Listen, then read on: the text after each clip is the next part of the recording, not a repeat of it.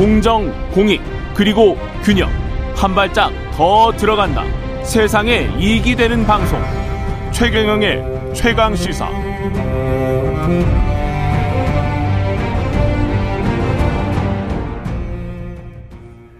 네, 이준석 국민의힘 대표가 재판부에 제출한 자필 탄원서가 언론에 공개됐는데요. 이준석 전 대표는 국민의힘이 탄원서를 의도적으로 공개했다 이렇게 주장을 하고 있습니다. 국민의힘 바로 세우기 국바세 일명 국바세죠. 모임을 이끌면서 비대위 가처분 신청을 주도적으로 진행했던 신인규 전 국민의힘 상금 부대변인 나와 계십니다. 안녕하세요. 네, 안녕하세요. 신인규 변호사입니다. 예. 이게 지금 그 국바세 국민의힘 바로 세우기 모임은 어떤 모임인지 지금 잘 모르시는 분들도 있기 때문에 어떤 모임입니까? 예, 우선은 저희 좀 당원들이 주로 이제 구성을 하고 있고요. 국민의힘 당원들. 네. 그리고 이제 아무래도 국민의힘이 여러 가지 최근에 윤리 징계부터 해서 지금 이제 전국위 의결을 통한 비대위 전환까지 헌법에서 규정하고 있는 정당 민주주의 그 가치를 훼손하고 있다라는 의견이 상당히 높습니다. 음. 그래서 이것이 뭐 사람들이 아 뭐 왜 이러냐 정도가 아니라 거의 지금 분노 수준으로 올라가고 있어요. 예. 그래가지고 이제 제가 사실은 처음에는 이 부분에 대해서도 공론회장을 만들자 해서 음. 했었는데 그 공론회장에서 나온 것이 아 당원들이 소송을 해야 되겠다. 아. 이렇게 해서 제가 대리를 하게 됐고요.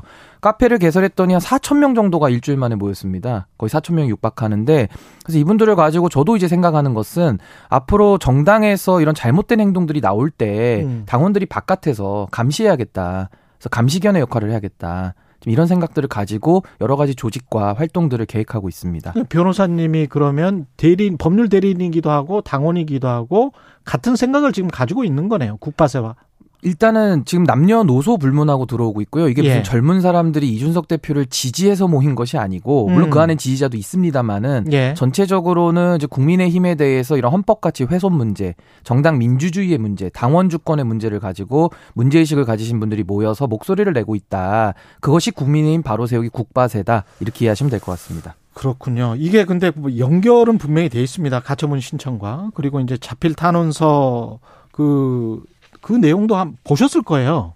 근데 이거는 어떻게 보셨는지도 참 궁금하더라고요. 우선은 탄원서 같은 경우는 음. 이제 이준석 대표가 개인적으로 제출을 한 것이고 예. 이제 그것이 소송 자료에 해당이 됩니다. 예. 재판부에 제출을 한 것이죠. 근데 거기에 대해서는 사실 저는 그 원본을 보지는 못했고요. 예. 이게 보도가 되고 나서 기자분들 사이에서나 이제 대중적으로 그 원, 열람용이라는 파일이 예. 막 돌아다니더라고요. 그렇죠. 글씨가 이렇게 써진 그렇죠, 자필로 그렇죠. 돼 있는 것을. 예. 저도 그걸 쭉 읽어봤는데 저는 이제 사실 그 내용 중에서도 뭐 이따가 짚겠습니다만은 음. 일단 우선적으로 이것이 어떻게 외부로 유출이 될 수 있느냐. 어. 저는 이 부분에 대해서 사실은 문제의식을 강하게 갖고 있고요. 이거에 대해서는 좀 따져볼 부분들이 많이 있습니다. 그래서 예를 들면 뭐 개인정보 보호 위반은 당연한 것이고요. 그 이준석 대표 이름도 들어가 있고 예. 자기 생년도 들어가 있습니다. 그러니까 음. 개인정보라는 건 당연한 것이고 무엇보다도 소송이라는 것은 당사자의 비밀, 비밀에 대한 유지 의무가 변호사들 다 있거든요. 음. 이것이 꼭 자신이 대리하는 의뢰인만 있지 않습니다. 이것은 상대방에 대한 의뢰인에 대한 비밀 유지 의무도 있다라는 것이 지금 학계 정설이거든요. 아, 그렇군요. 그래서 이것을 만약에 변호사 쪽에서 유출했다 그러면은 그 변호사의 그 직무 윤리 내지는 범죄 혐의까지 이것은 한번 따져봐야 될 부분들이 여러 개 있는 것이고 또 하나는 송달받은 주체가 국민의힘. 예. 국민의힘에는 대표자가 현재는 직무대행자 권성동 이렇게 돼 있습니다. 아, 현재까지는 네, 소송상으로 예. 그렇습니다. 그리고 음. 그 비대위원장으로 돼 있는 주호영 음. 의원이 이제 그 피고 이제 채무자로 돼 있거든요. 그럼 이분들은 공무원의 신분을 갖고 있기 때문에 공무상 비밀 누설죄라는 게 또 있습니다. 그러니까 업무상 비밀 누설과 공무상 비밀 누설은 다른 거 다른 거거든요. 아. 그래서 이 부분에 대해서도 따져볼 것이 많기 때문에 일단은 뭐 법적으로는 그런데 뭐 정치적으로 해석을 한다 그러면은 굳이 이걸 왜 돌렸을까? 이 안에는 신군부라는 여러 가지 표현을 그분들은 이제 아무래도 나타내기 위해서 음. 이준석 대표가 막 신군부에 비유했다. 예. 막 재판부에 가서 일렀다. 뭐 예. 이런 걸 이제 아마 강조하기 위함이었을 텐데 예. 내용을 다 전문을 보니까요. 뭐 이 안에는 뭐 수사를 가지고 중재를 했다, 특사 보내준다, 뭐 그렇죠. 뭐 윤리위를 무마해준다 이런 내용들이 나와 있어요. 음. 그러니까 이런 것까지 이제 다 따져야 되는 것이거든요. 그렇죠. 문제가 상당히 작, 작을 거라고 그분들이 누가 유출했는지 모르지만 음. 예상했을지 모르지만은 상당히 문제가 좀 심각해져 가고 있다. 특히 그 부분 경찰 수사를 뭐 어떻게 잘 처리를 하고 그리고 난 다음에 뭐 특사를 보내주고 12월에 사퇴를 하고 뭐 이런 게 나오잖아요. 그거는 만약에 사실이면은 정치적으로도 그렇고 그리고 법률적으로도 이게 가능한지도 모르겠습니다. 수사를 무마를 해주는 듯한 그런 느낌이었거든요. 그게 그 공직자는 연결성이라는 게 있습니다. 음. 그러니까 직무가 투명하고 엄격해야 된다라는 것인데 예. 사실 수사기관에 대한 장악이라는 문제는 과거 정권에서도 상당히 문제가 되었던 것들입니다. 예. 다 직권남용이거든요. 그러니까 예를 들면은 수사기관을 장악해서 죄가 있는 사람에게 죄 없다고 해주거나 아니면 죄가 없는 사람에게 죄가 있다라고 만들어 버린다면은 그 수사기관이 정상적으로 작동한다고 볼 수 있겠습니까? 음. 그러니까 이런 것처럼 수사기관에 대한 장악 문제는 상당히 심각한 문제거든요. 예. 인권의 문제이기도 합니다. 음. 그래서 저는 만에 하나 이준석 대표 탄원서에 들어있는 내용대로 해석한다면은 12월까지 당대표직을 정리하면 지금 문제되고 있는 윤리위 징계라든지 아니면 수사 예. 그걸 정리하고 음. 그리고 해외에 뭐 특사로 보내주겠다 뭐 이런 것들이 만약에 들어가 있고 그게 확인이 된다 그러면은 그럼 반대로 얘기하면 수사기관을 지금 장악하고 있다라는 뜻 아니겠습니까? 장악을 하고 있으니까 딜이 가능할 거 아니겠습니까? 예. 그래서 이런 부분에 대해서는 과연 저도 지금 2022년도를 살고 있는데 음.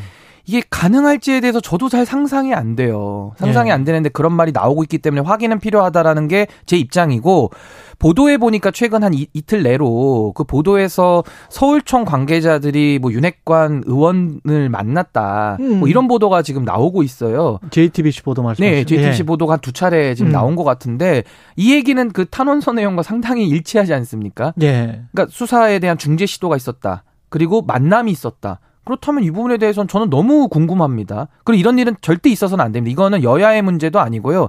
대한민국이라는 민주공화국에서는 이런 일이 있어서는 안 됩니다. 그래서 저는 이 부분이 상당히 좀 궁금하고 네. 좀 밝혀져야 될 필요가 굉장히 크다 이렇게 봅니다. 근데 기자 입장이나 외부인 입장에서는 뭐 이준석 전 당 대표가 어떤 일을 저질렀든 간에 진실이 먼저 규명이 되고 그, 그 상황에서 정치적으로 이제 국민들이 판단할 게 있으면 판단을 하고 뭐 이게 가장 중요할 것 같거든요. 근데 진실이 뭐 이렇게 색칠이 된다거나 가려진다거나 어떻게 무마가 된다거나 정치적으로 타협이 된다거나 이거는 좀 아니지 않습니까?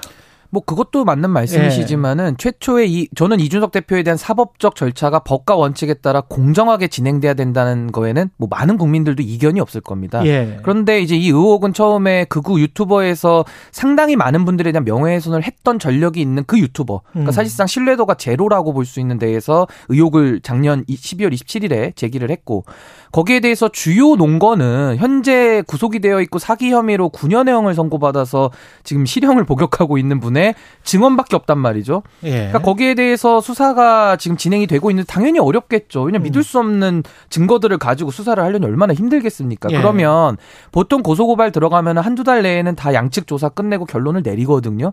늦어도 음. 세 달입니다. 예. 근데 지금은 이것이 한 8, 9개월 동안 진행돼 오고 있고 상당히 질질질 끌어오고 있습니다.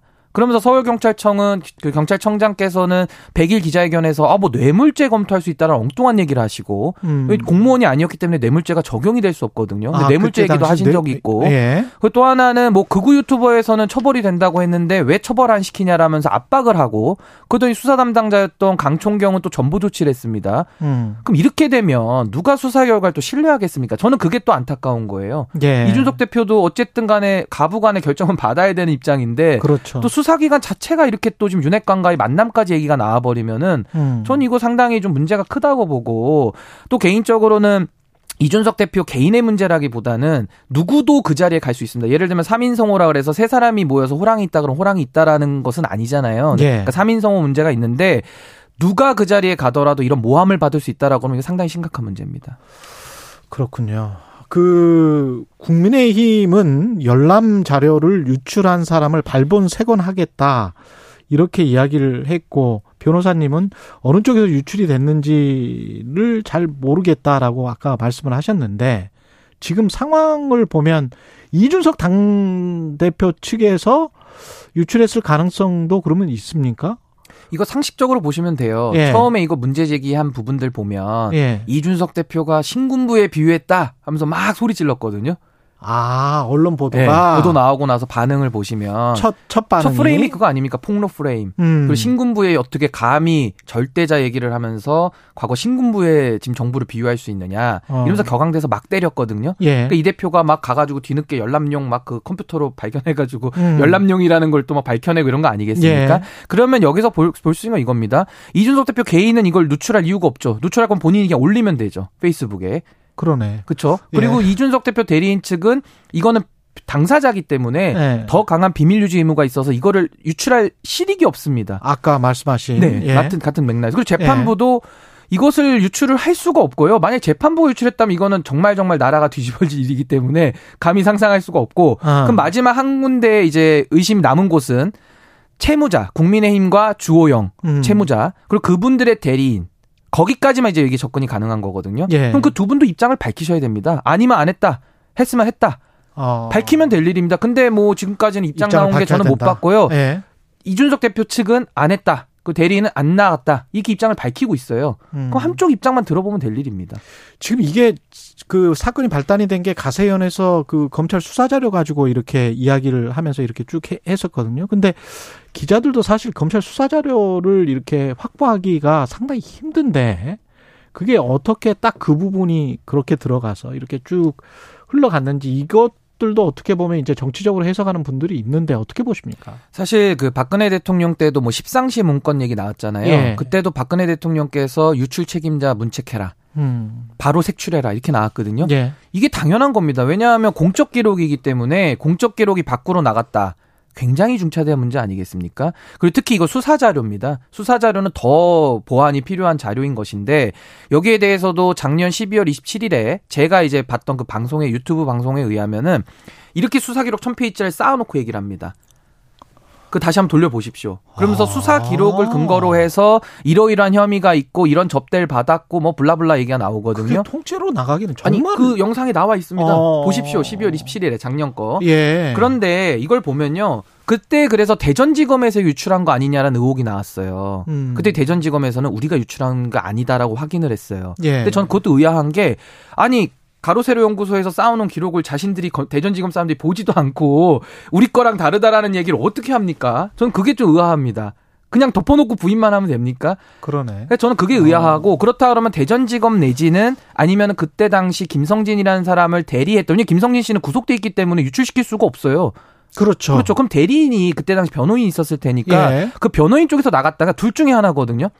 거의 검찰- 그 치킨 게임입니다. 둘 중에. 하나예요. 검찰이나 법률 대리. 근데 검찰 말도 저는 믿기가 어려운 것이 그 네. 기록을 보지도 않고 자기네 거랑 다르다라는 해명은 너무 궁색하다. 그 얘기고 만약에 대전지검 말을 제가 백보 양보해서 믿어준다 하더라도 그러면 그 변호인 측에서 센 거거든요. 그럼 그 변호인은 엄청난 책임을 이건 져야 되는 겁니다. 왜? 수사 그러네. 기록이고 예. 그 안에 있는 개인 정보는 무수히 많을 것이고요. 뭐 그렇죠. 변호사 비밀 유지 의무부터 해서 업무상 공, 비밀 누설 그래요. 모든 게 다 걸립니다.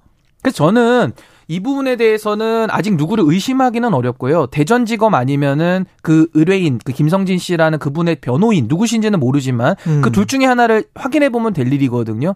근데 지금은 그런 절차가 없이 그냥 이 내용에 대해서만 지금 흘러가고 있기 때문에 전 이 부분은 상당히 좀 의아스럽다. 조사가 필요하다 이렇게 봅니다. 1분밖에 안 남았는데 어제 뭐 권은희 의원도 이 관련해서 본인의 예측을 이야기를 해주셨는데 이준석 전 대표가 제기한 가처분 신청 결과는 어떻게 될지 궁금하고 그다음에 경찰 수사 결과는 또 어떻게 될지 각각 나눠서 짧게 말씀해 주십시오. 뭐 가처분 결과는 내용상 하자와 절차상 하자 두 가지를 다 들여다보고 있는 건 팩트 같습니다. 왜냐하면 너무 길어지고 있기 때문에요. 네. 그래서 내용상 하자까지 인정된다면은 아마 비대위는 이제 더 이상 추진이 어려울 것이다 이렇게 보고요. 음. 뭐 수사 결과 같은 경우도 지금 뭐 여러 가지 의혹들은 있습니다만은 저는 경찰이 법과 원칙에 따라서 죄가 있으면 죄를 묻고 음. 죄가 없으면 죄를 안 묻는 좀 공정한 수사를 통해서 결론을 빨리 내려줬으면 좋겠습니다. 신인규 전 국민의힘 상근 부대변인이었습니다. 고맙습니다. 네, 감사합니다.